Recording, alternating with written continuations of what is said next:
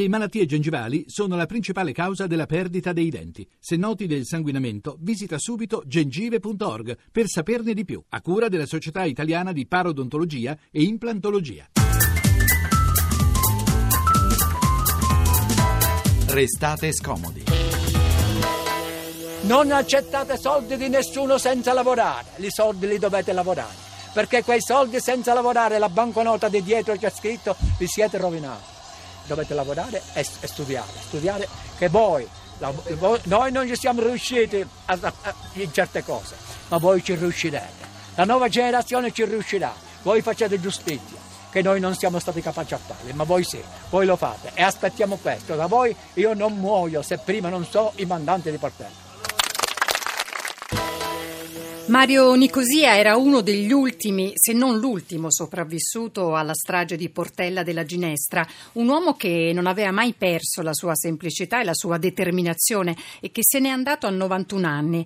Con un'esistenza così è difficile avere rimpianti, eppure Mario Nicosia è morto senza che questo paese sia stato in grado di fare luce sui mandanti di quel massacro che uccise 11 persone nelle campagne alle spalle di Palermo nel giorno della festa del lavoro del 1946. 7. Buon pomeriggio, noi siamo Francesco Graziani. Eleonora Belviso. Anche oggi puntata con tempi stretti per lasciare giustamente spazio all'arrivo di tappa del Giro d'Italia. Allora vi diciamo che per comunicare con noi potete inviare i vostri sms alla 335 699 2949 oppure le mail a restate scomodi chiocciola rai.it. Per riascoltare la trasmissione invece c'è il nostro sito restatescomodi.rai.it. Andiamo a cominciare. Ecco, noi cominciamo subito, si avvicina l'estate, si torna a parlare di di scuola aperte anche durante i mesi di vacanza e questa volta c'è un progetto concreto che dovrebbe essere avviato in modo sperimentale nelle aree metropolitane di quattro città, Milano, Roma, Napoli e Palermo. Ne ha parlato la ministra dell'istruzione Stefania Giannini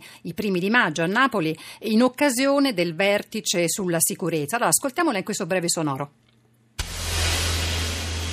Noi non arriviamo con progetto improvvisato, arriviamo con un progetto eh, che si chiama appunto Scuola al Centro e che fa di Napoli il primo esempio di una misura concreta, immediata, che dà una soluzione per i prossimi mesi, da giugno a settembre, per questi ragazzi. Un'alternativa durante l'estate, durante quei periodi in cui se non c'è una famiglia che ti può portare in vacanza o che ti accoglie con strutture programmate di tipo ricreativo, di crescita personale, l'alternativa spesso è la strada e dalla strada si passa ad altro.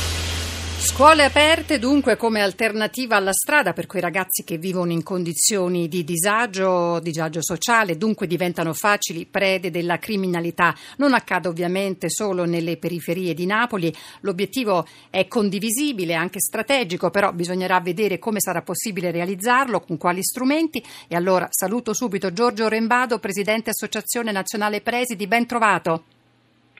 Buona giornata anche a lei. Senta, la ministra Giannini eh, dal Giappone, dove è in corso il G7 su ambiente ed educazione, è tornata su questo tema, evidentemente le sta molto a cuore. Lei cosa ne pensa del progetto Scuole al Centro? Ma, eh, del progetto in sé non si può che pensare t- tutto il bene possibile, direi, nel senso che eh, è un'opportunità in più che eh, non è integrativa, non è sostitutiva della, eh, del servizio di istruzione eh, che si sviluppa nel corso dell'anno scolastico, ma che eh, può eh, offrire opportunità eh, in questo momento solo nelle, sedi, nelle quattro sedi metropolitane ma, e, e, nei mesi estivi, ma si tratta anche di una sperimentazione che se darà frutti positivi potrà essere portata avanti anche nel corso del, del, dell'anno scolastico successivo.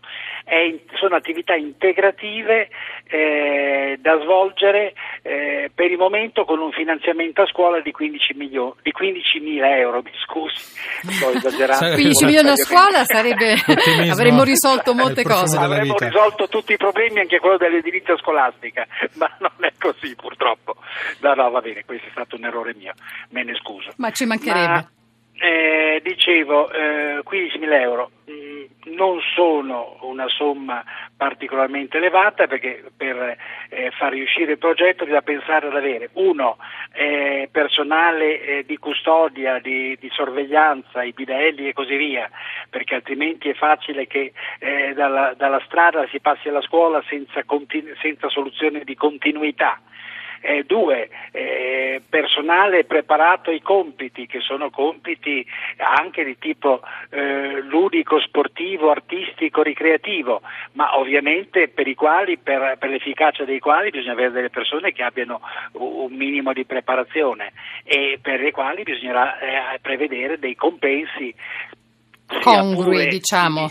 Ecco, limitati ma congrui e sul concetto di congruità quando si parla di scuola, quando si parla di pubblica amministrazione. È molto relativo, ci sembra, molto relativo quel concetto. Che è tutto da, da discutere, insomma. Senta, professor Rimbado, i punti sollevati sono già tanti. Io le farei ascoltare insieme al pubblico un, un altro breve sonoro della ministra Giannini che parla anche di finanziamenti, sempre in occasione di quel diciamo, incontro a Napoli sulla sicurezza il 6 maggio scorso. Allora, dalla regia si ci mandano il secondo sonoro un bando che si aprirà nei prossimi giorni, il sito è già pronto, si chiama areaarischio.it che potrà accogliere dai prossimi giorni domande da parte delle scuole di quattro aree metropolitane e che stanzierà 10 milioni per il solo periodo estivo. 10 milioni di cui 4 milioni e 100 vanno alla città di Napoli, all'area metropolitana, sono 541 gli istituti scolastici, noi abbiamo calcolato la finanziabilità di 275 di essi, che grosso modo corrisponde alle aree di bisogno. Ecco, professor Rembado, la ministra Giannini faceva riferimento in questo caso agli istituti napoletani 541, di cui 275 in zone considerate a rischio e 10 milioni invece il finanziamento complessivo. Lei ci aveva detto giustamente 15 mila euro a scuola, ma le volevo chiedere, la ministra fa riferimento a questo sito arearischio.it, io ho guardato, lì c'era, mi pare si faccia diciamo, riferimento ai progetti contro la dispersione scolastica, contro contro. Ecco, ma eh, c'era anche un termine, il 6 maggio 2016, che vuol dire che chi non ha presentato delle scuole un progetto non potrà mh, partecipare a questa iniziativa oppure quello è un altro capitolo? La partecipazione significa la disponibilità a conseguire un finanziamento eh, e naturalmente il finanziamento è legato ad un piano di attività che la scuola deve eh, darsi nella propria autonomia e tenendo conto dei fabbisogni del territorio. Però è anche evidente che eh, se eh, non ci fossero eh, richieste da parte dell'istituzione non ci potrebbero essere anche gli, i, i finanziamenti corrispondenti. Eh, però insomma, le scuole sono progettifici, lo dico in senso anche autoironico, e, e quindi sono abituati a rispondere a queste richieste con progetti copiosi. Quindi diciamo i progetti non è il problema quello dei progetti, il, il problema è valutare con queste risorse economiche, soprattutto anche con questi tempi, perché ormai ci siamo, insomma se le scuole devono restare aperte da giugno a settembre, siamo a maggio, non c'è tantissimo tempo per progettare, credo che questo sia un altro dei problemi.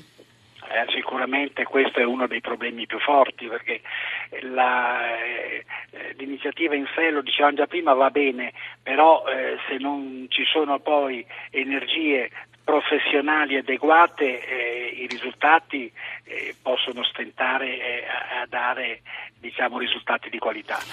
Allora, questo intanto è una prima palestra, un primo progetto, una sperimentazione. Speriamo che diciamo, le retribuzioni non siano quelle identiche a quelle eh, per commissari per il concorso docenti, che erano compensi davvero fuori mercato, professor Rembado. Io intanto la ringrazio, vedremo cosa la scuola sarà in grado ancora una volta di mettere in campo per aiutare diciamo, no, le nostre realtà sociali eh, de, più degradate. Giorgio Rembato, Presidente, Associazione Nazionale Preside, grazie ancora.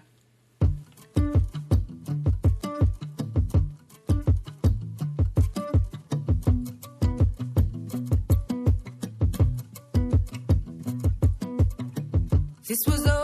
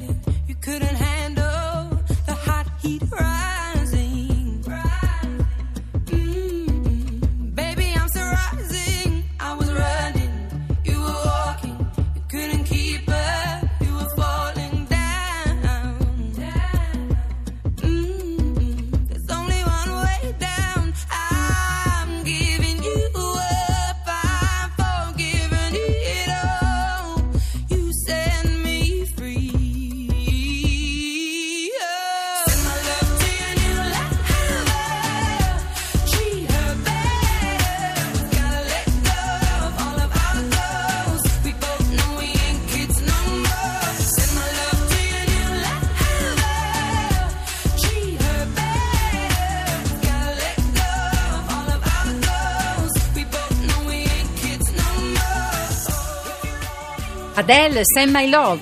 Allora, nulla è vuoto come il luogo che ospita un evento un minuto dopo la fine dell'evento e se poi l'evento è anche grande, il vuoto rischia di avere a volte anche il sapore dello spreco. Per questo allora ci piace raccontarvi una storia controcorrente, quella di Casa Italia Paralimpica ai Giochi di Rio della prossima estate. Con noi c'è Luca Pancalli, presidente del Comitato Italiano Paralimpico. Ben trovato, buon pomeriggio, un vero uomo di sport.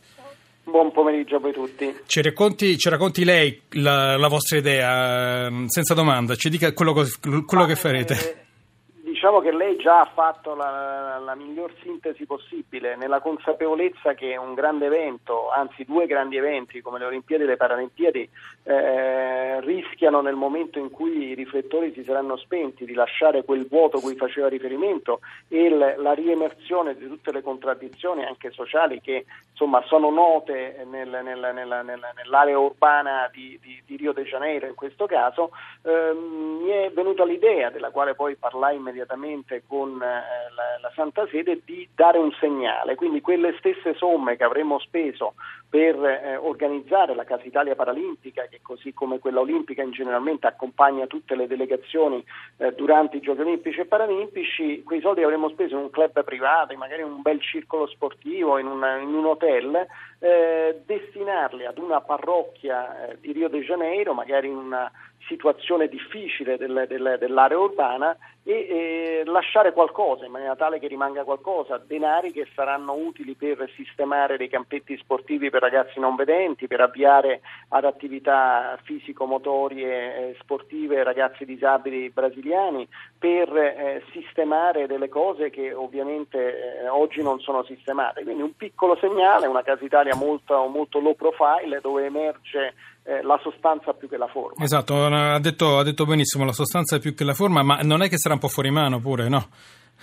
No, lo guardi, noi abbiamo trovato, grazie all'Arcidiocesi di Rio e grazie al- al- dire, all'aiuto che ci ha dato anche la Santa Sede qui a Roma attraverso il Cardinale Vasi, Monsignor Sanchez, abbiamo trovato una parrocchia che è esattamente a un quarto d'ora dal villaggio paralimpico, il villaggio olimpico, per cui eh, è a ridosso di una favelas e lavoriamo per lasciare qualcosa di positivo anche in un'altra parrocchia, in una delle favelas più povere di Rio, per cui ehm, insomma, abbiamo trovato una location, eh, a mio modo di vedere, eh, sarà un'esperienza molto bella che arricchirà noi stessi che abbiamo deciso di percorrerla, eh, i fedeli della parrocchia, poi ovviamente l'approccio è laico. No, certo, certo, però sì, insomma, al- all'interno di una comunità dove veramente io ho conosciuto il- il- insomma, i referenti della, della parrocchia, sono persone che veramente quotidianamente eh, svolgono delle, delle attività molto importanti Senta- per, eh, in considerazione. Senta Pancalli, e Casa Italia alle Olim- alle Olimpiadi è un ambiente luccicoso dove si incontrano le persone, pubbliche relazioni, sponsor. Casa Italia delle Paralimpiadi invece com'è? Beh, non facciamo eh, dire, paragoni perché insomma il nostro è un movimento eh, molto dire, diverso, completamente certo. diverso. E- e lo, lo- per cui, lo stiamo raccontando che è molto diverso anche per- e ci piace molto questa diversità. Sì, sì, noi la nostra è una Casa Italia, come dire, un- io sempre, già da quando ero atleta mi piaceva pensare a una Casa Italia che fosse veramente la casa, cioè dove andare a festeggiare con i colleghi, gli atleti delle altre discipline nel caso in cui uno vincesse, dove ritrovare eh, l'abbraccio della famiglia italiana che magari sta mo- a, a chilometri e chilometri e chilometri di distanza dalle nostre case e dal nostro paese. Quindi sarà in questo caso più che mai una Casa Italia con dei tavoli dell'amicizia, non tavoli separati, una sorta tra virgolette. Anche eh, qui, se mi permette, più forma eh, che sostanza. Le vorrei chiedere l'ultimissima cosa. Eh, non le chiedo di entrare nei, nei dettagli, però lei è stato assessore Prego. qui a Roma eh, in Sì. tempi recenti. Con che spirito segue questa campagna elettorale? Non le chiedo ovviamente i pronunciamenti, eh, ovviamente. No, no, no, per carità, con lo spirito del cittadino interessato, del cittadino che in un ruolo tecnico ha fatto un'esperienza eh, molto molto difficile, faticosa e complessa, che ha capito anche sulla propria pelle perché tante cose magari non vanno avanti e che oggi da cittadino è molto interessato a vedere quello che accadrà. Beh, ehm, essere interessati, pensare agli altri, un po' lo schema mentale che avete applicato anche per Casa eh, Italia delle Paralimpiadi a Rio de Janeiro. Io ringrazio veramente eh, di cuore Luca Pancalli, presidente del Comitato Italiano Paralimpico, grazie per essere stato con noi. Ora il GR.